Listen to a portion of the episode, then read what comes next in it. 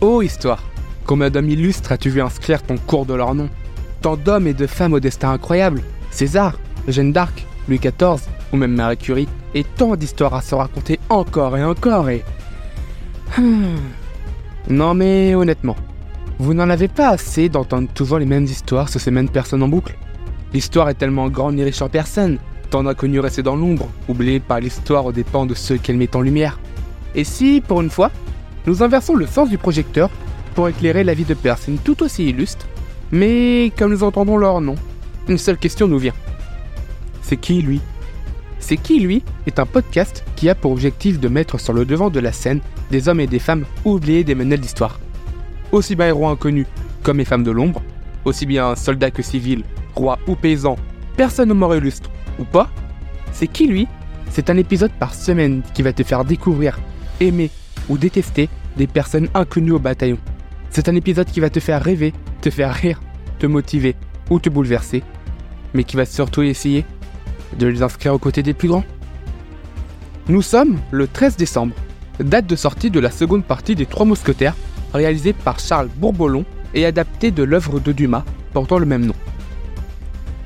Les Trois Mousquetaires de Dumas est un de mes livres préférés et mon roman classique favori. En découvrant les personnages, je me suis posé une grande question. Aujourd'hui, j'ai décidé de vous parler de la vie d'une personne mi-réelle, mi-légendaire, connue et réputée dans le monde. Aujourd'hui, nous allons mettre sur le devant de la scène le mousquetaire historique et non légendaire. Mais D'Artagnan, c'est qui lui? Charles de Batz de Castelmore, dit sobrement D'Artagnan, est un homme de guerre français né entre 1611 et 1615 au château de Castelmore, près de Lupiac, en Gascogne, dans le département actuel du Gers. Il est mort à Maastricht ou à Moulande durant le siège de Maastricht, le 25 juin 1673, pendant la guerre de Hollande. On connaît peu de choses du véritable D'Artagnan. Il n'existe que de lui un seul portrait, dont l'authenticité n'est pas garantie, et des mémoires apocryphes parus en 1700, soit 27 ans après sa mort. Alexandre Dumas s'est inspiré de ses mémoires pour composer son personnage de D'Artagnan, héros des trois récits publiés entre 1844 et 1850, et dont le plus connu reste toujours les Trois Mousquetaires. Dumas le fait naître vers 1607. Il a 18 ans en 1625, première année de la trilogie romanesque. Mais ça, on y reviendra un tout petit peu plus tard. Charles de Batz de Castelmore, donc, dit D'Artagnan, né à une date inconnue, probablement entre 1111 et 1615. Il est le fils de Bertrand de Batz, seigneur de Castelmore, et de Françoise de Montesquieu, mariée en 1608. Le château de Castelmore, résidence habituelle de sa famille, se trouve dans le comté de Fezensac, près de Lupiac. La famille de Batz de Castelmore n'était qu'une modeste famille bourgeoise, enrichie par le commerce et agrégé à la noblesse dans la seconde moitié du XVIe siècle. D'Artagnan est le quatrième fils d'une fratrie de sept enfants, quatre garçons, trois filles. Son grand-père entreprit d'accéder au rang de la noblesse en acquérant la terre de Castelmore. La date exacte de sa naissance est donc inconnue. Lorsque le jeune Charles de Batz quitte Castelmore pour Paris, vers 1630, il décide, comme ses deux frères, de s'engager dans le métier des armes. Le nom de D'Artagnan lui venait de sa mère, Françoise de Montesquieu d'Artagnan. Il entra en 1644 chez les mousquetaires après son frère Paul. Par sa mère, D'Artagnan était apparenté à cette famille. Il est aussi le cousin germain de Pierre de Montesquieu d'Artagnan, qui deviendra plus tard le maréchal de France. À la fin de sa carrière, il se fait appeler Haut et puissant seigneur Messire Charles de Castelmore, comte d'Artagnan.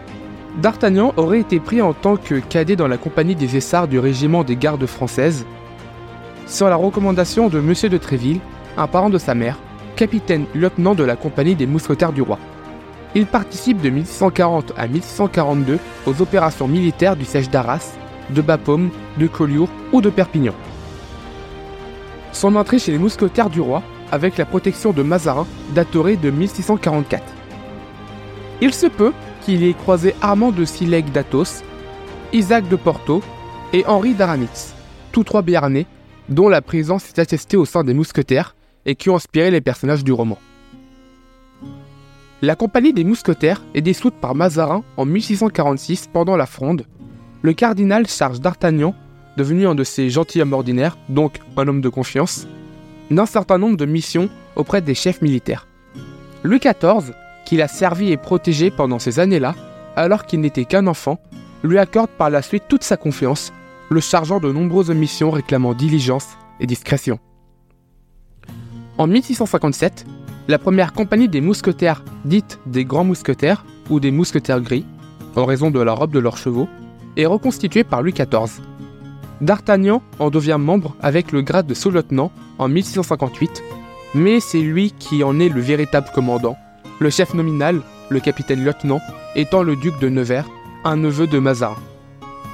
D'Artagnan a son hôtel particulier, au numéro 1 de l'actuelle rue du Bac, à l'angle du quai de Voltaire à Paris, dans l'actuel 7e arrondissement.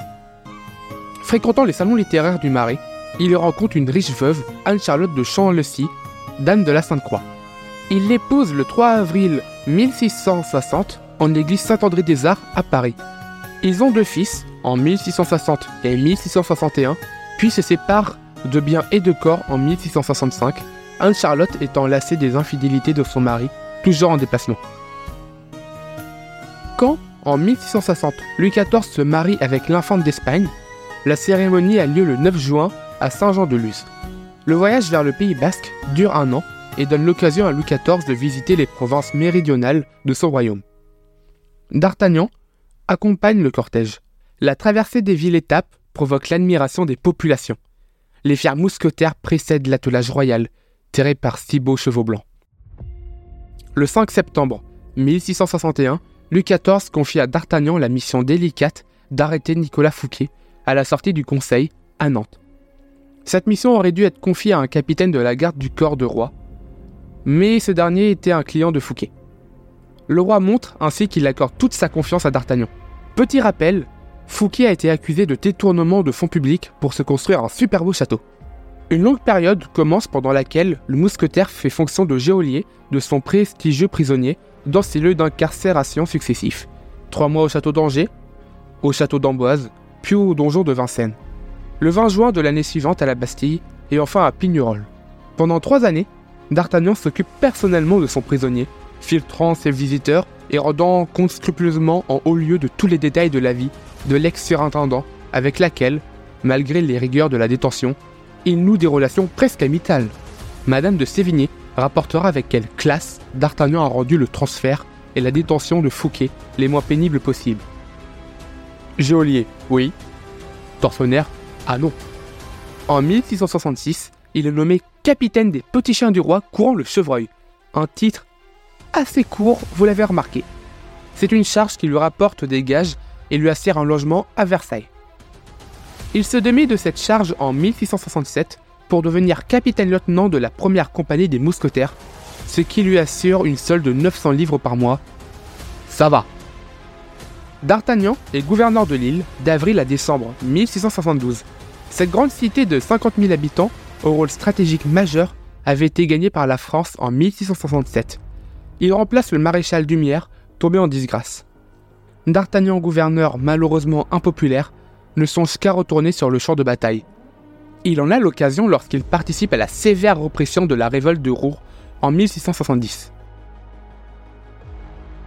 D'Artagnan voit son destin basculer le 25 juin 1673 devant Maastricht, aux Pays-Bas, pendant la guerre déclenchée par Louis XIV contre les Provinces-Unies en 1672.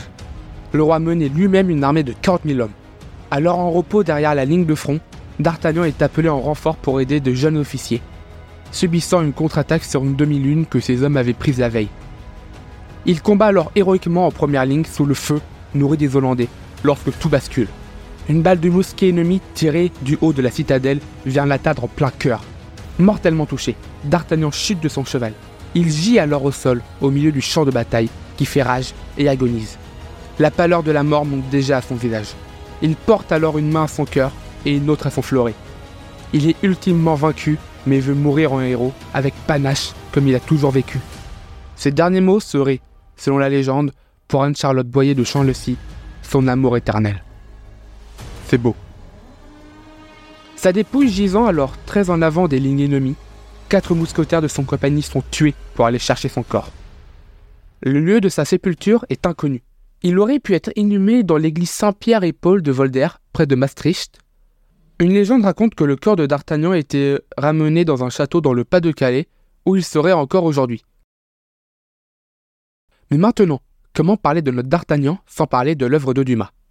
Alexandre Dumas découvre la vie de D'Artagnan à travers ses mémoires en juin 1843. De passage à Marseille chez son ami Joseph Méry, Dumas fouinant les rayons de sa riche bibliothèque emprunte le livre. Il ne le rendra jamais. On a tous un ami comme ça à qui on prête un livre et euh, ben on le retrouve jamais. Il s'enthousiasme pour le personnage et fait de l'ouvrage son livre de chevet. Il s'en inspire pour la rédaction de sa célèbre trilogie des mousquetaires, Les Trois Mousquetaires, 20 ans après, et Le Vicomte de Bragelonne. Dans le roman, D'Artagnan est fait béarnais.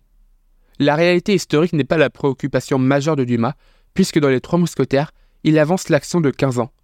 D'Artagnan participe ainsi au siège de La Rochelle. Il oppose Louis XIII à Richelieu et invente la liaison d'Anne d'Autriche avec le duc de Buckingham. Par contre, les personnages d'Athos, Porthos et Aramis ont tous bien existé. On peut maintenant se poser une question. Est-ce que D'Artagnan sans Dumas serait aussi connu, populaire et apprécié? Honnêtement, je ne pense pas. Mais maintenant, D'Artagnan fait partie de la légende du patrimoine français et il a reçu de nombreux hommages. Plusieurs villes ont érigé des statues aux héros des Trois Mousquetaires, Paris, Marseille, Lyon par exemple. Un timbre à l'effigie du héros d'Alexandre Dumas a été émis par la Poste française en 1997. En 2009, la Biélorussie a frappé une pièce de monnaie commémorative en argent à son effigie dans une série totale de 4 pièces comprenant ainsi les trois mousquetaires. La monnaie de Paris a frappé une pièce de collection de 10 euros en argent à l'effigie de D'Artagnan. D'Artagnan est aussi évoqué dans le quart supérieur gauche du logo du département du Gers, créé par le Conseil général.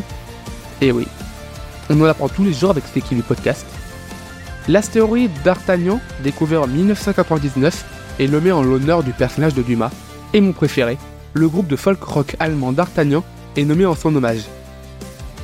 Le personnage d'Artagnan apparaît brièvement dans Cyrano de Bergerac d'Edmond Rostand. 31 acteurs se sont succédés pour incarner le rôle du héros, et pour l'anecdote, Florent Pagny dans un téléfilm a aussi incarné le héros. Honnêtement, François Civil est un excellent d'Artagnan, et même si ce podcast n'est pas sponsorisé, je recommande mais fortement d'aller voir cette adaptation française. Voilà Maintenant tu connais la vie de D'Artagnan. J'espère que cet épisode t'a plu. Si tu n'as pas envie de passer à côté d'autres vies incroyables, je t'invite à t'abonner à mon podcast pour ne rater aucune sortie. Et si tu as envie de participer à des sondages, d'avoir des avant-goûts des futurs épisodes, et même participer à la création de ceux-ci, je t'invite à suivre CDQ Podcast sur Instagram c'est ensemble que nous allons permettre d'Artagnan historique d'être connu par le plus grand nombre de personnes. Je te remercie d'avoir écouté son histoire et je te dis à la semaine prochaine pour un nouvel épisode. Mais maintenant, si tu vois le nom de D'Artagnan, tu ne pourras plus dire c'est qui lui?